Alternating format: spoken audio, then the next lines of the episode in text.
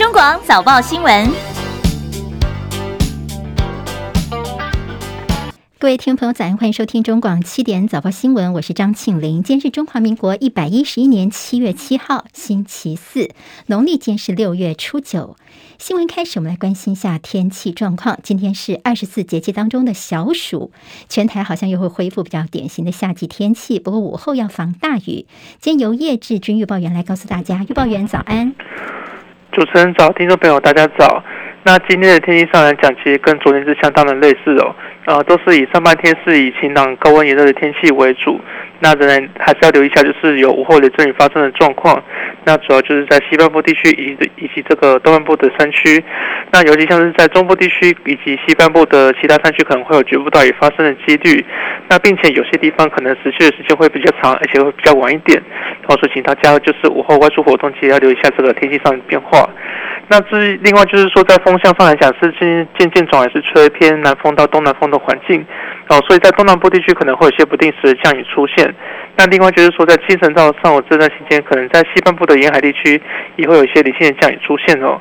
那至于高温上高温上来讲的话，都是可以来到来到这个三十二到三十四度左右。那尤其像是在南部地区以及宜兰花莲，可能会有三十六度以上高温发生的几率。那中午前后外出活动的话，也要多补充水分，以防中暑。以上资料是由中央气象局提供。好，请教一下预报员，是下个礼拜会有些台风可能发展的讯号，目前的观察如何？呃，目前看起来就是说，在下周的，就是在南海到菲律宾东方海面的这个地方，呃，相对来讲是一个低压区哦。那目前看起来就是说，有一些这个热带扰动发展的一个讯号。那这个也就是下周天气的一个观察的一个重点。那我们这边也会持续的关注。好，什么时候比较明朗？呃，目前看起来可能就是要到周末会比较明朗一点点。好，谢谢叶志军预报员的提醒。好，那么今天还是要记得，可能还是会有些这个炎热或午后雷阵雨的机会，大家要特别的留意。好，天气变热，我们就关心用电的情况。昨天晚上在新北市的林口地区，晚上九点多的时候又传出有停电的消息，影响的户数是六百五十二户。台电说，这次停电是因为变电所变压器故障所导致的，还好很快就恢复电了。另外，核二厂的一支断路器，因为发现绝缘气体有些微微渗漏的情况，所以今天开始呢，将要检修四天。原能会说这个事情没有核安跟辐射外泄的危险。至于二号机主发电机还是有其他的线路可以输出，所以依旧在今天是可以维持满载发电运转的，对供电方面不会影响。今天清晨收盘的美国股市表现是收小红的，因为投资人关注联准会最新的会议记录内容。今天道琼涨六十九点，收在三万一千零三十七点；纳斯达克指数涨三十九点，收在一万一千三百六十一点；史坦普五百指数涨十三点，收在三千八百四十五点。纳斯达克指数跟史坦普指数是连续第三个交易日走升了。另外，费半呢，减涨十六点，收在两千四百九十四点。美国联准会所公布的最新六月份的会议记录，到底有哪一些端倪呢？其中表明要致力降低通膨。会议记录显示，联准会的成员他们说有意愿继续的升息，以缓解物价上涨的压力。在七月份的时候，看起来有可能会再升个两码或三码，都是有可能的。而其他美国所公布的最新经济数据方面，看到美国的服务业采购经理人指数 （PMI） 数据优于预期。但是也显示着成长是稍微的放慢了一些。油价部分对于全球经济成长放慢的担忧，拖累到今天原油的价格，国际油价在今天是走跌的。纽约市场西德州中级原油八月份期货价格下跌九十七美分，收在每桶九十八点五三美元，跌破了每桶一百块美元的大关，跌幅超过百分之八，也创下最近四个月来最大的一个跌幅。好，伦敦市场北海布伦特原油九月份的期货价下跌了二点零八美元，收在每桶一百点六九美元。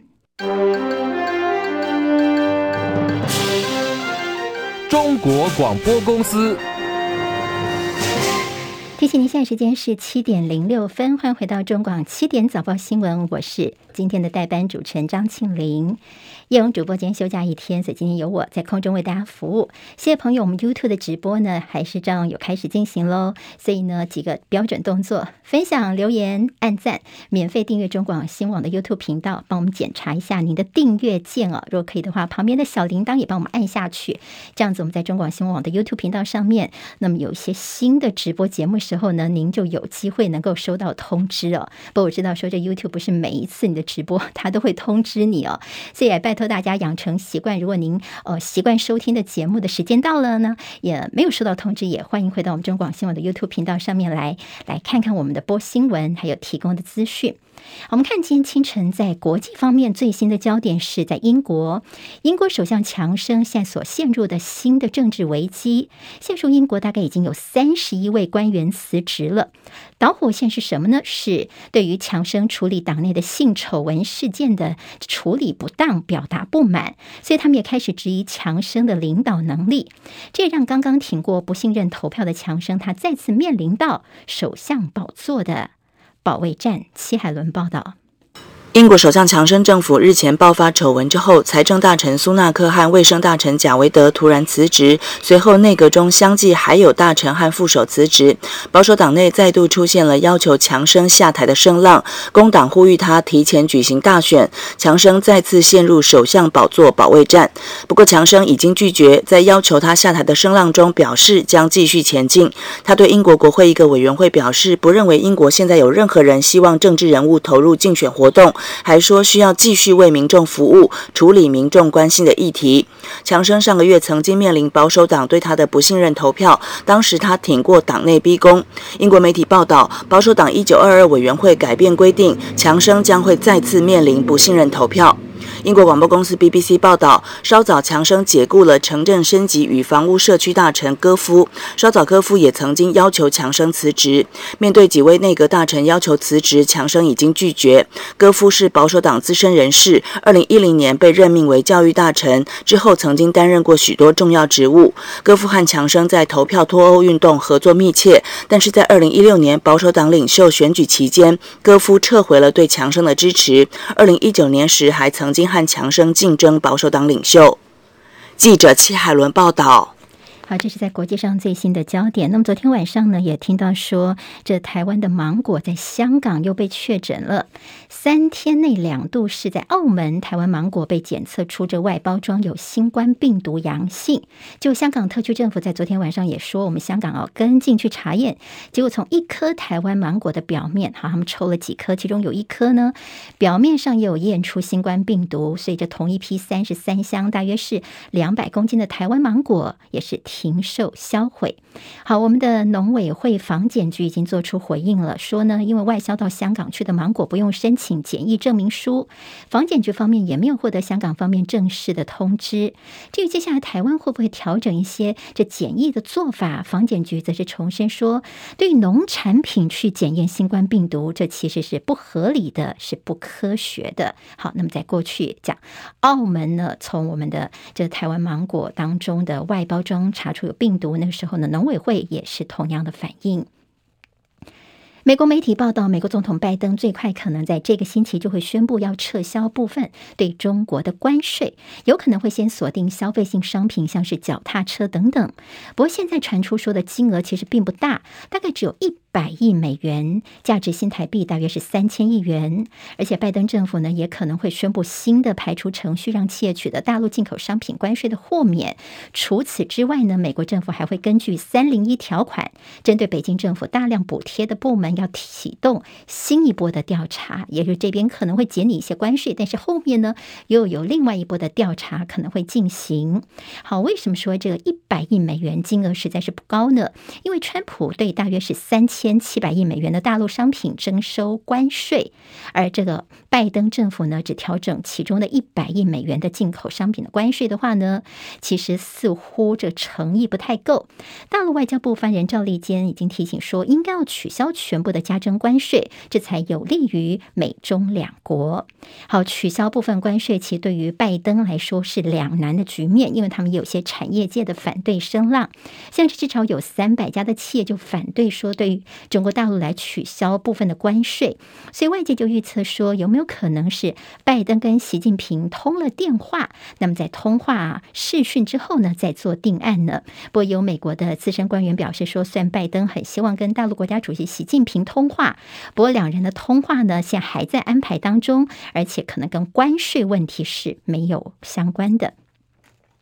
好，看到彭博社的这篇报道，美国现在的最新动作是，他们在对荷兰施压，要求禁止晶片设备制造商艾斯摩尔出售成熟制成所需要的极紫外光机，就是简称的光刻机，给中国大陆的业者。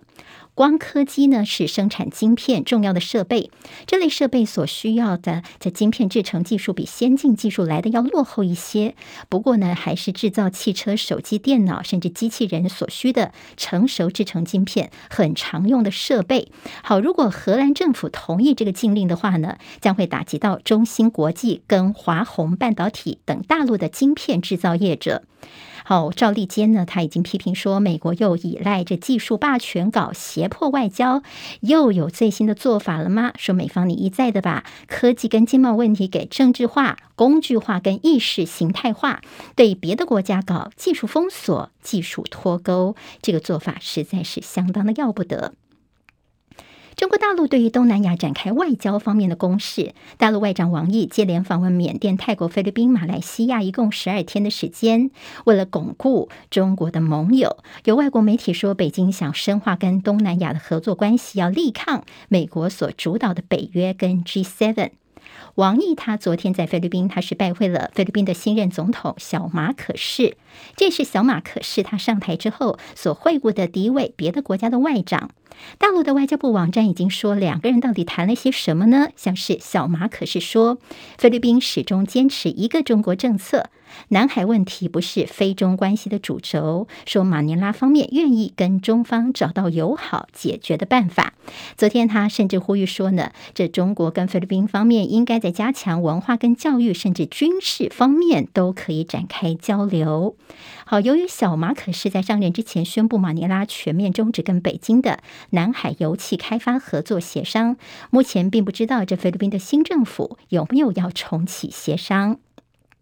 好，另外关注到这今明两天，这大陆外长王毅跟美国国务卿布林肯在印尼巴厘岛的 G20 会议期间要进行一个罕见的会晤，那么希望能够遏制双方的紧张局势。这是去年十月份以来布林肯首次会晤王毅。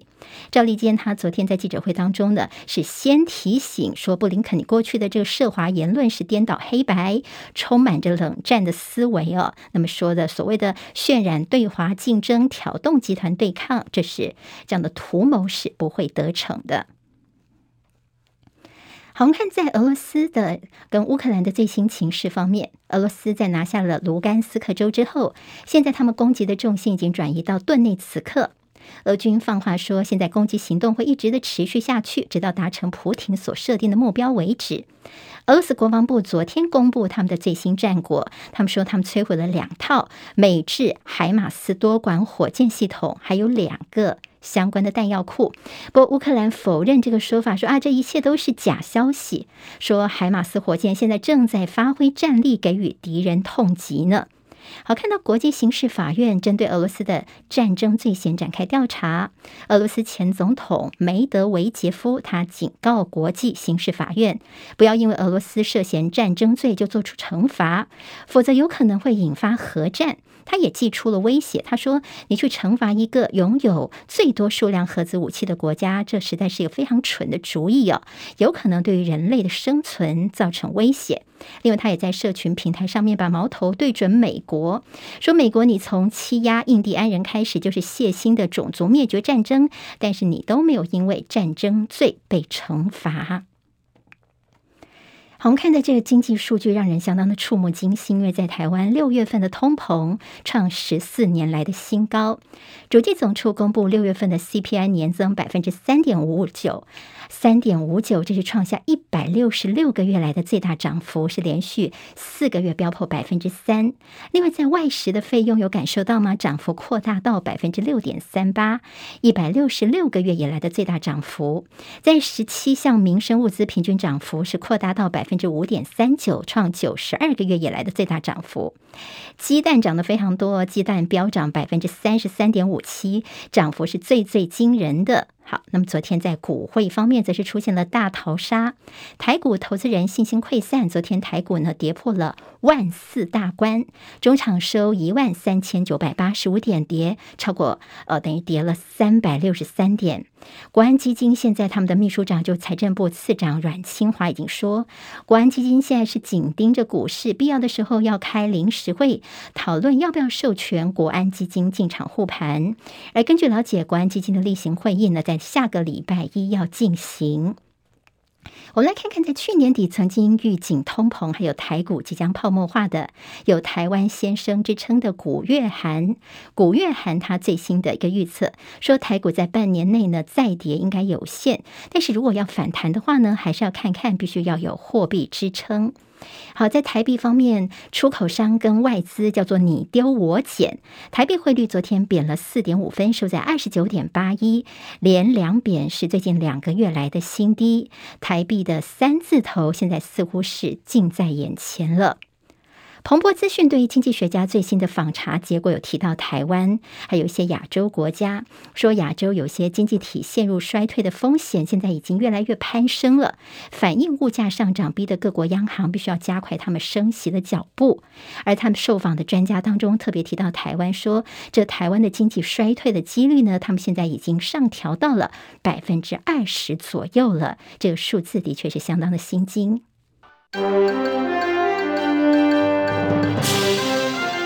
中国广播公司。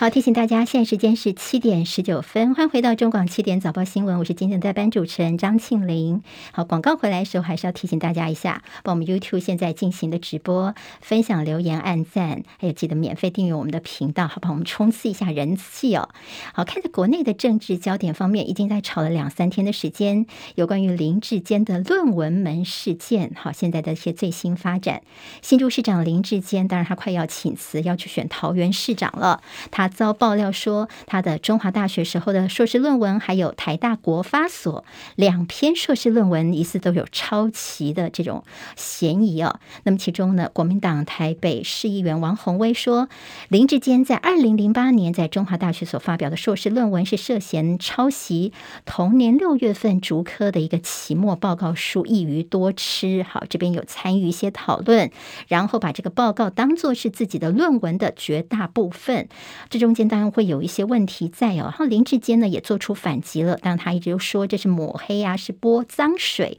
所以昨天早上看到林志坚以王鸿薇涉嫌加重诽谤罪提告，他并且说这相关的一些做法在将来他也不再回应了。我们来听听林志坚是怎么说的。呃，自己写的东西，呃，自己来做一个引用哦，那这个呃有什么呃地方不恰当哦？学校过去的老师也都已经呃做了声明哦，都表示说，呃，我都跟学校老师共同的参与了这样的一个论文。未来哦，对于这种因为选举或者是政党啊，这个呃刻意的一个攻击和抹黑哦，呃，我不会回应了哦。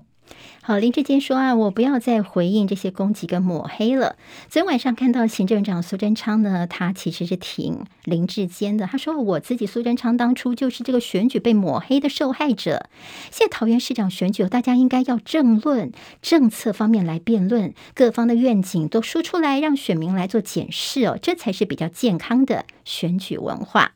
好，国民党方面，国民党立委批评说：“你林志坚呢，现在帮你说你没问题的这些教授们都是利害关系人，根本就是共犯结构，所以不应该出来讲话，并且说，包括了台大还有中华大学校方应该开学术伦理委员会来厘清真相。”李仁月的报道。新竹市长林志坚的中华大学以及台大国发所硕士论文被踢爆涉嫌抄袭。虽然林志坚和指导教授都对外澄清，但是却越描越黑，引发了更多质疑。国民党立委谢逸凤说，论文最忌讳一模一样。林志坚的指导教授陈明通在一年内看了两份类似的论文，为什么没有发现问题，还让论文通过？立委林奕华则指出，林志坚在中华大学的论文和竹科委托研究报告高度雷同。他的教授身为利害关系人，已经没有资格出来说话。他写在前，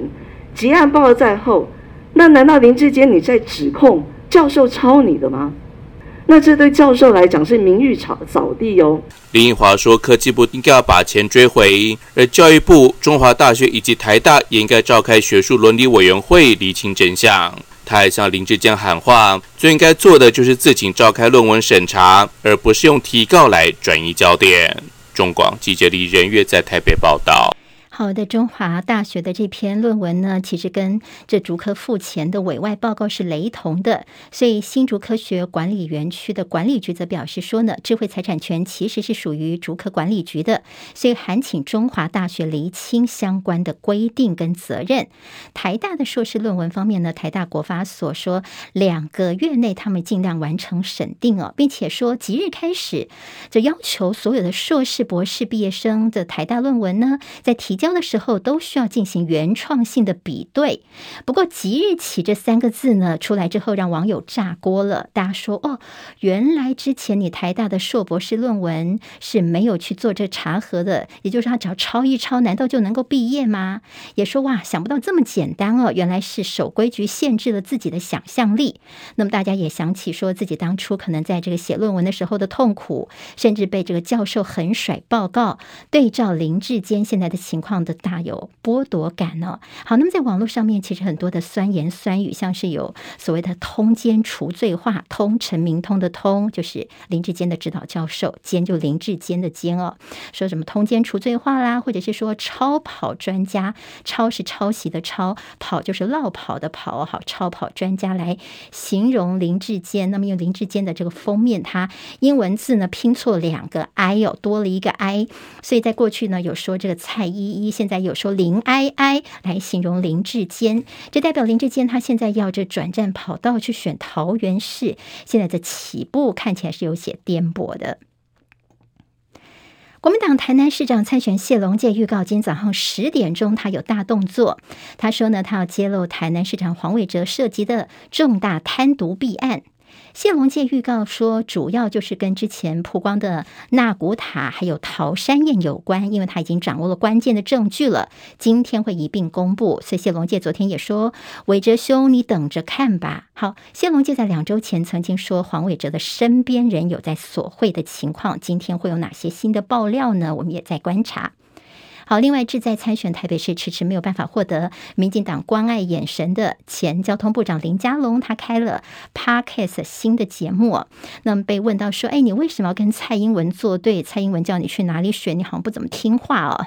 林佳龙听了就大笑回应说：“你这个命题是挖洞给我跳吗？”不过随后他也就直接的回应说：“我要勇敢的做自己，来回应这个问题。”在国内的新冠疫情部分，昨天新增了三万四千四百九十九例新冠的本土个案，九十五例死亡。值得注意的是，昨天首度出现了 Omicron BA. 点五的本土确诊病例，推测呢是到机场去接机就被返台的家人给传染的。指挥中心的罗一军副组长说，这本土个案是六月十九号美国入境的母子一家三口，有两个台湾这边的家人去接机哦，分别是舅舅跟外婆，两个人到这个机场去接机。那么在接送的过程呢，是从桃园到台中哦，其实也要大概一个小时多的时间。在接送的时候呢，他们在车里面虽然都有戴口罩，也没有人饮食，但是呢，可能是因为这个路程长。再加上车窗都紧闭的，密不通风哦，那么等于说在车程当中被传染这可能性是最高的。所以指挥中心也特别提醒说，现在是开放说家属是可以去机场接机的，你会跟着返国回来的家人来碰面，但是有几个指南，请特别留意接机指南，包括说至少打过两剂疫苗，还有接送的时候呢，请记得适度的开车窗，保持充分的通风。好，现在天气非常的热，甚至走高速公路的时候，你要吹冷气或者是风切很难受啊。但是还是记得保持通风是非常重要的。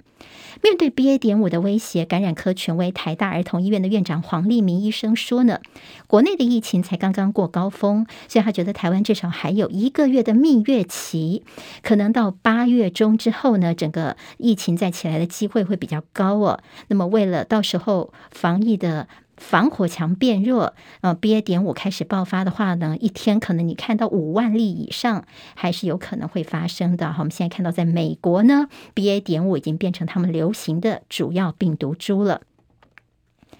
新加坡出现了首例本土猴痘病例，这名四十五岁居住在新加坡的马来西亚籍的男子，他病况稳定，不过他跟新加坡日前所发现的境外移入的猴痘案例是没有关联的。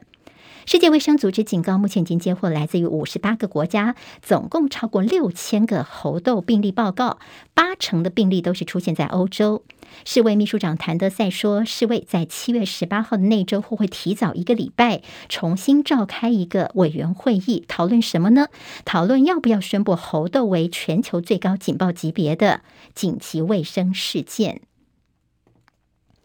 今天最新的体育焦点在大满贯温布顿网球公开赛，西班牙的纳达尔八强打到第二盘拉伤了腹部的肌肉，但是他没有退赛，最后呢鏖战了四个多小时，还是拿下了胜利。陈凯报道。开赛纳达尔率先破发，三比一领先以后，连丢五局让出首盘。第二盘则是先破发，又被回破追平，打到四比三十。纳达尔发球拉伤了腹部肌肉，叫了医疗暂停，走进休息室。五分钟之后，他一脸严肃，直接拿球拍上场比赛，但发球动作明显无法使力。纳达尔尝试用准度弥补速度，专门发踢点跟外脚拉开弗瑞兹的接发球，弗瑞兹无法一下子从全力对拉调整回来，反而又丢了发球局，以五比七被纳达尔追平。但第三盘弗瑞兹靠着强力发球以及两度破发，又以六比三再度取得盘数领先。纳达尔的发球局相对比较辛苦，但第四盘双方来回互破，纳达尔居然又以七比五追平弗瑞兹。决胜盘进入第四个小时的比赛，弗瑞兹发球速度下降，而纳达尔则改用正拍上旋球把弗瑞兹压在底线，再伺机放出小球让弗瑞兹上网接击还滑倒。到抢十局又连拿五分，最后经过四个小时又二十一分钟的五盘大战，纳达尔维持了生涯温布顿八强八连胜不败，以及今年大满贯赛的十九连胜。中广记者陈凯报道。好，纳达尔今年已经接连在澳网跟法网夺冠了，所以他也要挑战成为继一九六九年的澳洲传奇名将拉佛之后呢，第一位希望在同一年能够横扫四大满贯赛金杯的男单选手。好，也希望他能够如愿有好的表现。好，在国际上面，我们关心的是斯里兰卡这个国家，他们宣布破产呢，因为受到了俄乌战争的影响，加上通膨，所以在斯里兰卡，原油、粮食跟药品都严重的短缺，像他们的原油库存量不到一天的时间。好，那么对于这个国家来说呢，他们的总理说，我们国家已经破产了。斯里兰卡的货币三月份以来已经贬值到百分之八十以上，汽油供应几乎是消耗殆尽了。联合国估计说，大概百分之八十的斯里兰卡人被迫减少每天吃三餐。斯里兰卡开始全国大停电，每天最多停电三个小时。现在斯里兰卡是跟俄罗斯来求救，他们拜托俄罗斯能够提供燃料哦，卖他们便宜的油，并且希望能够恢复旅游航班，帮助斯里兰卡度过现在最大的一个经济危机。日本在七月十号，有这个礼拜要进行参议院的改选，改选加补选的席次一百二十五席。最新民调执政的自民党跟友党公民党两党加起来至少可以拿到六十三席，选情看起来是相当的乐观。虽然日本现在也是有通膨，还有日元最近贬值贬得太凶，不过民调看起来民众还是愿意再给自民党一次机会。在国内的这个社会消息，今天在这个媒体当中也有大作事。在高雄市惊传，有一个男子是在五号凌晨的时候，在高雄凤山区的一家超商里面，他去搭讪一个落单的女子，结果呢，那女生拒绝他之后，他竟然直接就对这个女子非礼，而且还得逞，然后就逃逸。之后又回到了超商去偷东西，结果被店店员发现，给报警。温兰奎的报道。这起骇人的性侵案件发生在五号凌晨两点左右。凤山分局调查，三十七岁的李姓男子进入凤山区的一间超商，搭讪一名落单的女子，遭到拒绝，竟然强拉女子到角落，强行脱掉女子的衣服加以非礼，被害人吓得惊声尖叫。店员见状，当场喝阻，并打电话报警，男子仓皇逃逸。凤山分局侦查队副队长盛永华表示，嫌犯在清晨五点多大胆地返回超商偷窃口香糖和红茶。警方接获通报，立即赶到超商要逮人，不料嫌犯不但拒捕，还挥拳攻击员警。员警于是朝他喷辣椒水加以压制。有一名男子意图对女性非礼，行为脱序，经警方立刻派员到场调阅监视器，发现犯嫌又返回超商，经上前盘查，嫌犯不服盘查，且挥拳攻击员警。致员警挫伤，本分局员警立即以涉嫌妨碍公务等现行犯加以逮捕。警方说，嫌犯没有喝酒，侦讯后依法将他移送法办。检察官复讯后，向法院申请预防性羁押获准。中广记者温兰奎高雄报道。法务部行政执行署桃园分署最近发现，有一个才十一岁的小男孩，他竟然积欠了高速公路的通行费一百二十八笔。这么高的一个数字，而且被移送执行了。那十一岁的孩子怎么会欠这么多通行费呢？后来一查才发现，是这个孩子的爸爸把车子登记在孩子的名下来逃避责任。实际上，这个车子这些罚单全部都是爸爸吃的。桃园分署派员去这个爸爸的户籍地去现场执行，叫他赶快处理欠费跟罚还，以免财产遭到强制执行。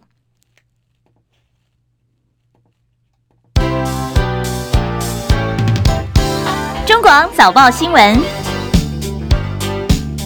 好，我们提醒大家，现在时间是七点三十三分，我们进行中广的七点的。新闻的第二阶段读报时间，提醒大家哦，这个该出门的朋友、上班的同学呃朋友们，赶快注意一下自己的时间。好，同学应该在放暑假了。我们赶快看看今天的这个报纸到底有哪些新闻重点。其实今天的报纸头版真的看起来是蛮聚焦的，中时、联合跟自由在头版，甚至有些是做到头版头条的，都是昨天的这个诗会。呃收贿施压的我们的立委呃或者有些是前立委遭到判刑，这是国。会史上的最大宗的立委集体贪渎案件，台北地院在昨天宣判，十二位被起诉的被告，其中呢，立委助理有个叫做于学阳，他无罪之外，其他十一个人全部都是宣判有罪的。十一个人当中有五个跟立是立委的身份，像是民进党的前立委苏正清，他是被判最重的，因为他被认定是主动的索贿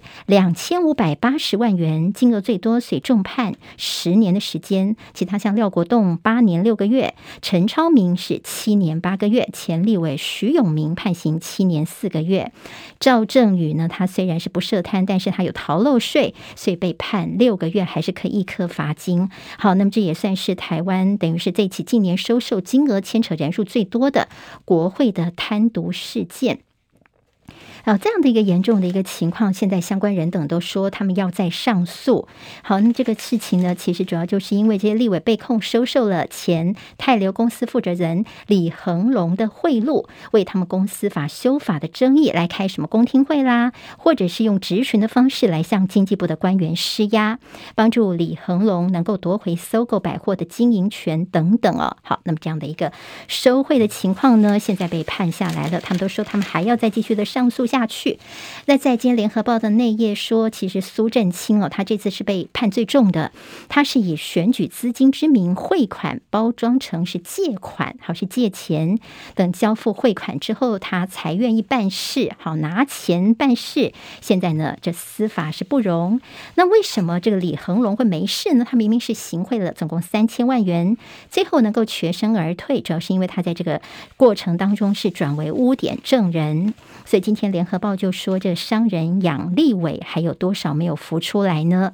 其实，在过去，有些商人为了特定的利益修法等等，可能大家都并不陌生，也可以想象这些官商勾结的一个情况，可能只是冰山的一角而已。现在这个只是被浮出来台面的，其他还有些奇奇怪怪的事情，恐怕还有更多。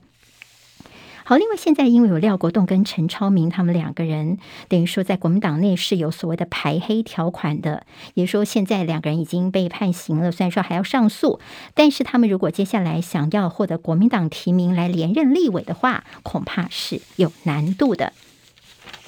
联合报今天在头版的头条，其实他们开始对于年底的选举各地的一些民调做一些大解密哦。像今天关注的是在宜兰县长的选情方面，最新民调，现任的宜兰县长林姿妙，他的民调百分之三十七，领先呃民进党的宜兰市长江聪渊，江聪渊是百分之二十八。好，那么林姿妙呢，他之前有深陷在这个贪渎弊案的风暴里面，但是呢，他因为这个做的呃民调的满意度还不错，所以他现在民调还是领先的。但是呢，还是有四成一的民众觉得说，以宜兰地方来说呢，现在看起来似乎是难分胜负。好，林姿妙还记得吗？他当初这个呃就说是司法追杀啦，那出来的声泪俱下，说没有好好的保护自己的子女。好，他这边虽然是说有这样的一个哦官司缠身，但是其实这江聪渊呢，对于国民党方面来说，这江聪渊自己有一些旧案、一些老案子。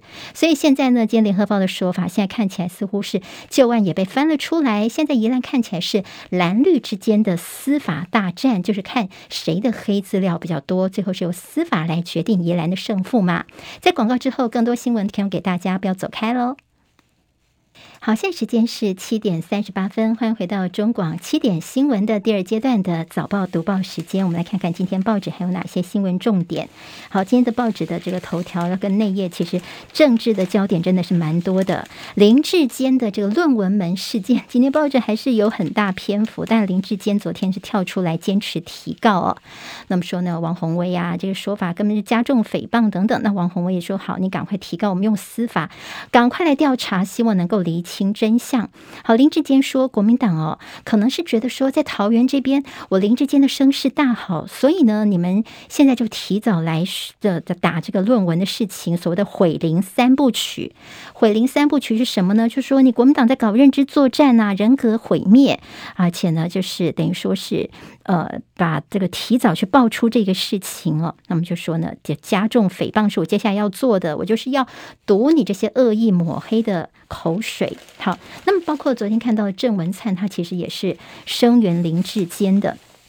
但前期报纸都对说林志坚的这个论文的抄袭，哈，两份论文抄袭的层面，其实大家有眼睛的人、识字的人看起来那雷同度真的是非常的高哦。所以呢，现在呃，包括说台大教授就说，你现在怎么把学位当作是东西在交换呢？他说啊，现在在职专班好像变成学术公关了。所以有所谓的的党政加国发会，似乎就是升官的终南捷径。好，那么这个呃论文有着两。两份，它的重复率真的是高到令人不忍去看哦。那么这时候做的，其实林志坚你应该不是硬凹，而是应该要道歉。也许这把火大概烧个两三天就会结束，但是你现在是继续的不承认的话呢，就让大家觉得你是超能力市长，超上的是抄袭的抄哦。这样下去的话，恐怕你就会背着一辈子的污点。接下来呢，那个政治金孙恐怕在呃接下来的选战当中就会出局了，对你不见得有好处。但这中间还有台湾的一些政治人物喜欢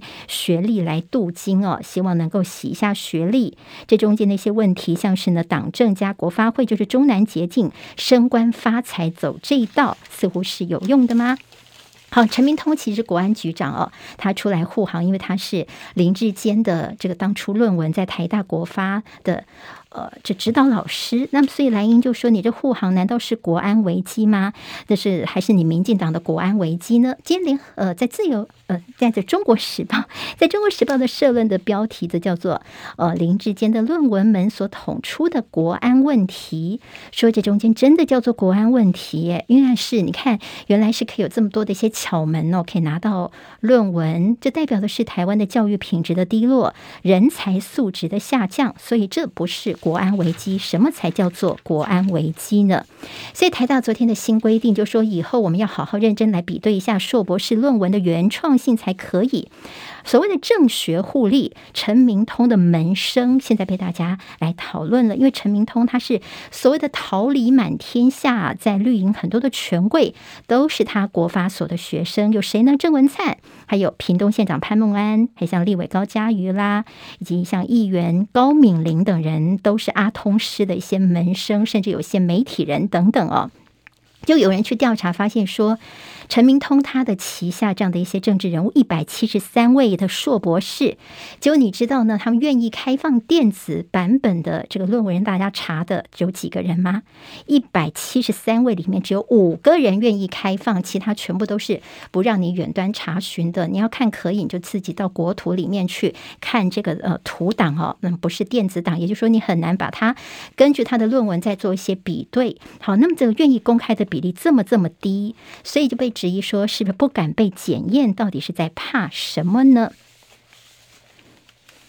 学者就说，其实官越大，大学越喜欢收所谓的党政进校园。当然，学校里面这样的大官人物呢，他们一起来学校里面读书，这中间的一些所谓的利益共生，也让今天大家做一些讨论了。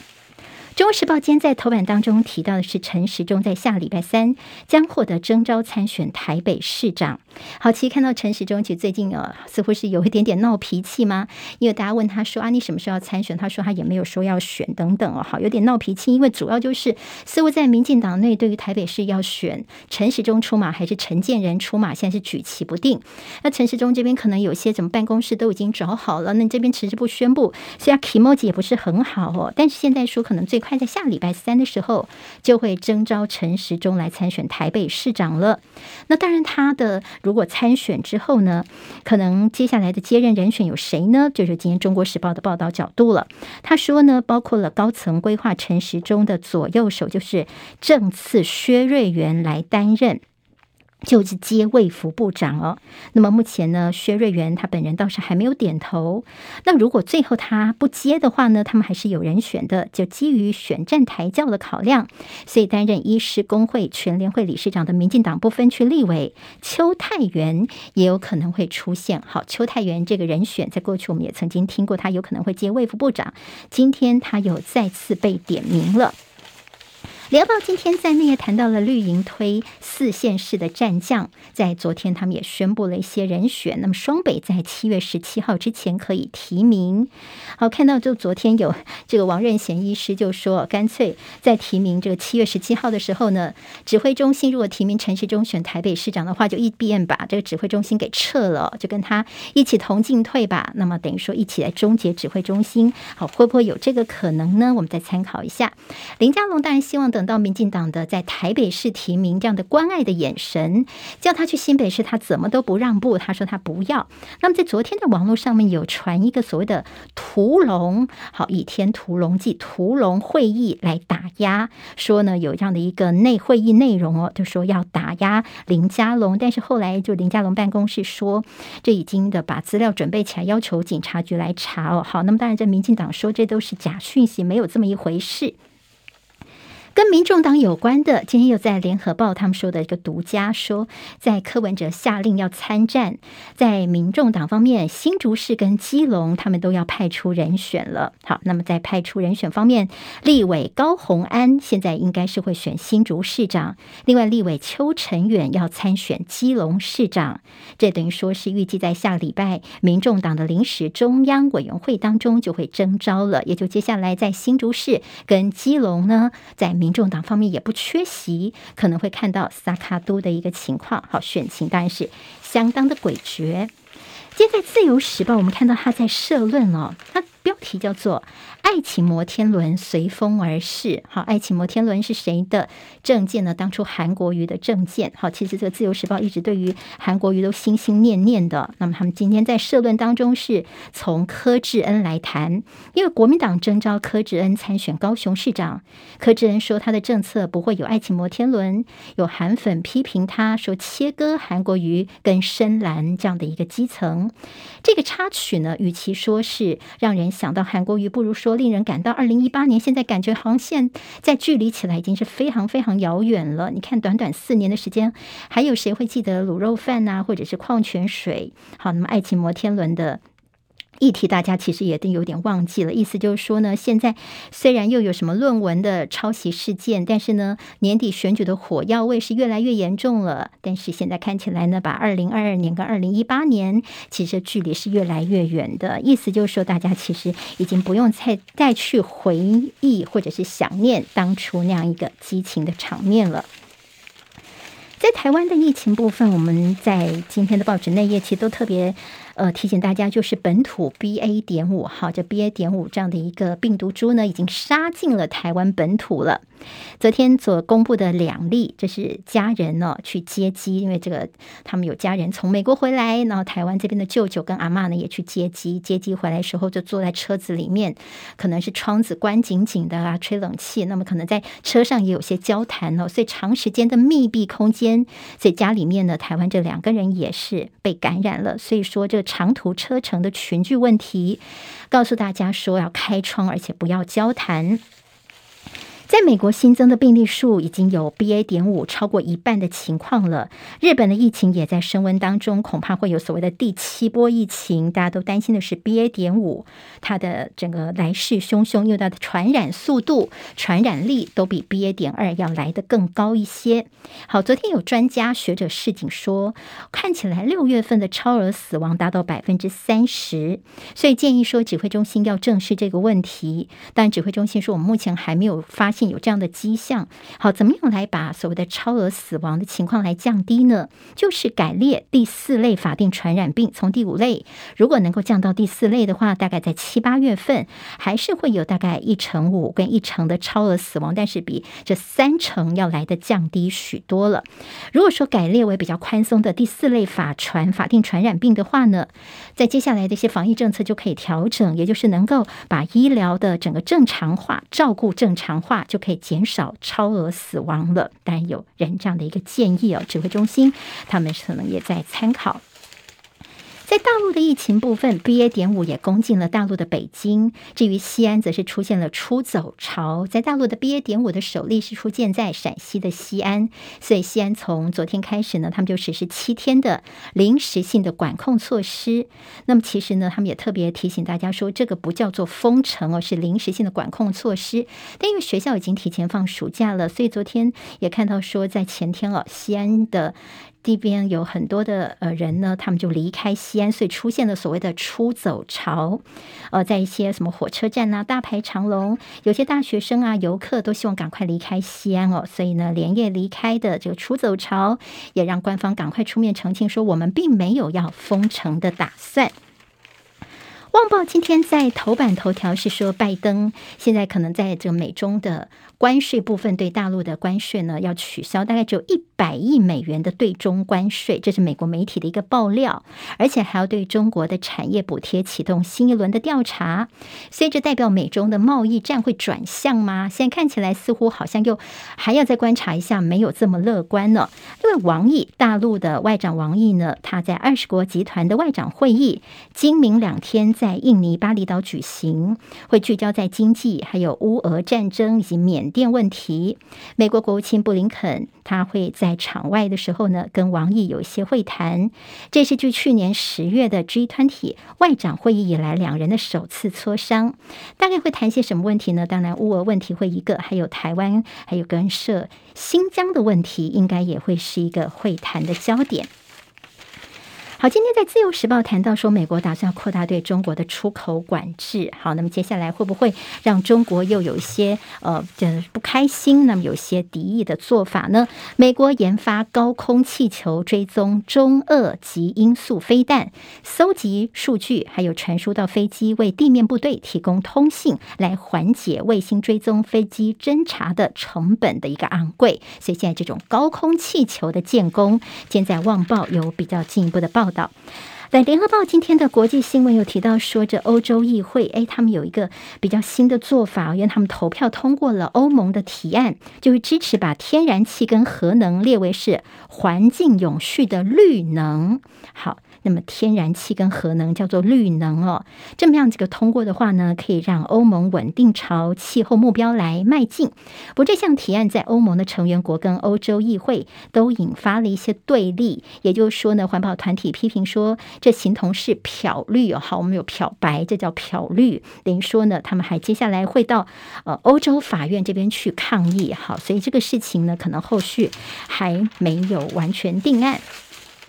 联合报今天提到是这四阶填海造陆，台电提东移方案，在基隆外木山的台电协和电厂将改为天然气的一个发电，打算要填海造陆盖。的第四天然气接收站就是四阶，所谓的东移方案呢，延役八个月，填海面积会再减，珊瑚的覆盖率降到百分之六。今天会四度扣关环评。好，那么这跟这天然气接收站就是环评有关的一些事情喽。好，我们看在财经方面的焦点。台股昨天失守了万四，国安基金现在好像有最新的动作了，因为起码国安基金的操盘手说，下个礼拜一他们在盘后会开会，要讨论要不要启动国安基金的护盘。但现在先有这样的声音出来之后呢，对大盘的信心也许有机会会恢复。另外，所谓的金管会的救台股的十八招，现在已经蓄势待发了。首先会要求证交所筹办上市柜公司的业绩发表会，而下一阶段的招数有可能是。限空令，好，禁止放空，限空令可能会在启动吗？这也是在台股方面呢。接下来我们可能看到的一些动作。接下来的观察重点包括，第一个就是美国会发布的消费者物价指数 CPI，到底有没有变得更惨呢？这也会影响到大家的表现。还有台积电的法说会，国安基金下礼拜一的一些进场，都是跟台股接下来的呃关系很重的。因为空军气盛，现在空头的势力让台股最近是真是惨。稀稀的，油价部分跌破了一百块美元，黄金则是探低点。另外，美债殖利率倒挂，经济拉警报。在关于这台币的汇率方面，已经贬到了两个月来的一个新低点了。还有就是，劳动部长暗示说，基本工资调涨可能会超过百分之五。考量到通膨飙涨，没有调整薪资的话，就等于是实质的减薪。所以呢，这基本工资的调涨幅度应该不会让劳工太过失望的。因为六月份的通膨是最近十四年来的新高。接下来呢，有第三季的讨论，明年的基本工资现在涨幅说大概超过百分之五，这个方向是可以确定的。振兴方案来了，台北市副市长黄珊珊说，下周就会揭晓。那在这个有关一些政治上的动作，才刚刚酸完蒋万安的商圈政策是漫无目的，但是现在黄珊珊是转为一些释放利多。那么大家就说啊，你不要用你的执政的优势去来那个拉票，好，那么这样的一个做法也引起了讨论了。好，昨天的这车祸消息是民进党立委蔡易余的一个车祸。好，昨天这个消息是他在民进党嘉义县的立委蔡易余，昨天搭乘这车子前往高铁嘉义站的时候，跟另外一辆白色的轿车发生了擦撞，就车子翻滚了很多圈，严重的毁损。蔡易余呢，他其实就是右手肘跟右小腿受伤，已经算是伤势相对比较轻微的。那他还说，他在这个车子天旋地转了好几圈的时候，他觉得好像看到人生的跑马灯哦，好这样子，呃，眼前飞过去他。他这个人生啊，好 还好，他的症呃整个病情呢没有很严重，应该可以赶快的来恢复。还有已经冻涨了二十四年的双北公车票价，恐怕会压不住了。业者饱受通膨跟疫情的冲击，酝酿争取调涨运价。学者就说，如果再不调涨价格的话，恐怕会步上台铁的后尘了。跟着接下来的一些嗯。大家的这个呃服务品质啊，还有一些通车的情况都会受到影响。好，我们看一下影剧焦点。昨天中午十二点钟，你有没有看周杰伦他的新歌发表会呢？周杰伦暌违六年，他的这个新专辑终于出来了。昨天的这个首发曲，好，那么当然这出来之后，很多人说所熟悉的周杰伦的这个风格，他的曲子又回来了。那大家引起更多讨论是他非常狂的这 MV 哦。好，昨天的这个 MV 其实超狂。的，因为四个小时点击就破百万了，里面有很多这周杰伦好像是这穿越时空，向这个艺术家们心目当中的艺术家来致敬，甚至呢他还玩穿越，跟朗朗钢琴家朗朗哦，在这个 MV 当中的两个人的尬情，好些搞魔术的一些环节。当然呢，周董的这个新歌还有新的专辑，也让大家引起了很多的讨论了。好，那么昨天在影剧方面还有另外一个焦点，就是其实，在两岸都非常红的黄家千跟呃他的先生就是夏克立哦，好，那么他们是这个异国恋情，但是现在传出说他们要结束十六年的婚姻，他们有非常可爱的一个女儿夏天，夏天在大陆的一个节目里面其实也是非常红的一个小童星哦，好，现在这个两个人他们的一些在婚姻上面的一些告吹，也引起了大家的一些讨论了。好，在《自由时报》今天头版提到说，这样的一个社会案件，说爱上礼仪公司老板还债买房还买宾士，有个多金女她砸一千三百八十四万元，结果判还一百六十九万元。好，那么这样的一个呃社会事件，是今天《自由时报》头版当中会看得到。好，这是我们今天的七点钟新闻，离开教室帮我按赞，下次再见，谢谢。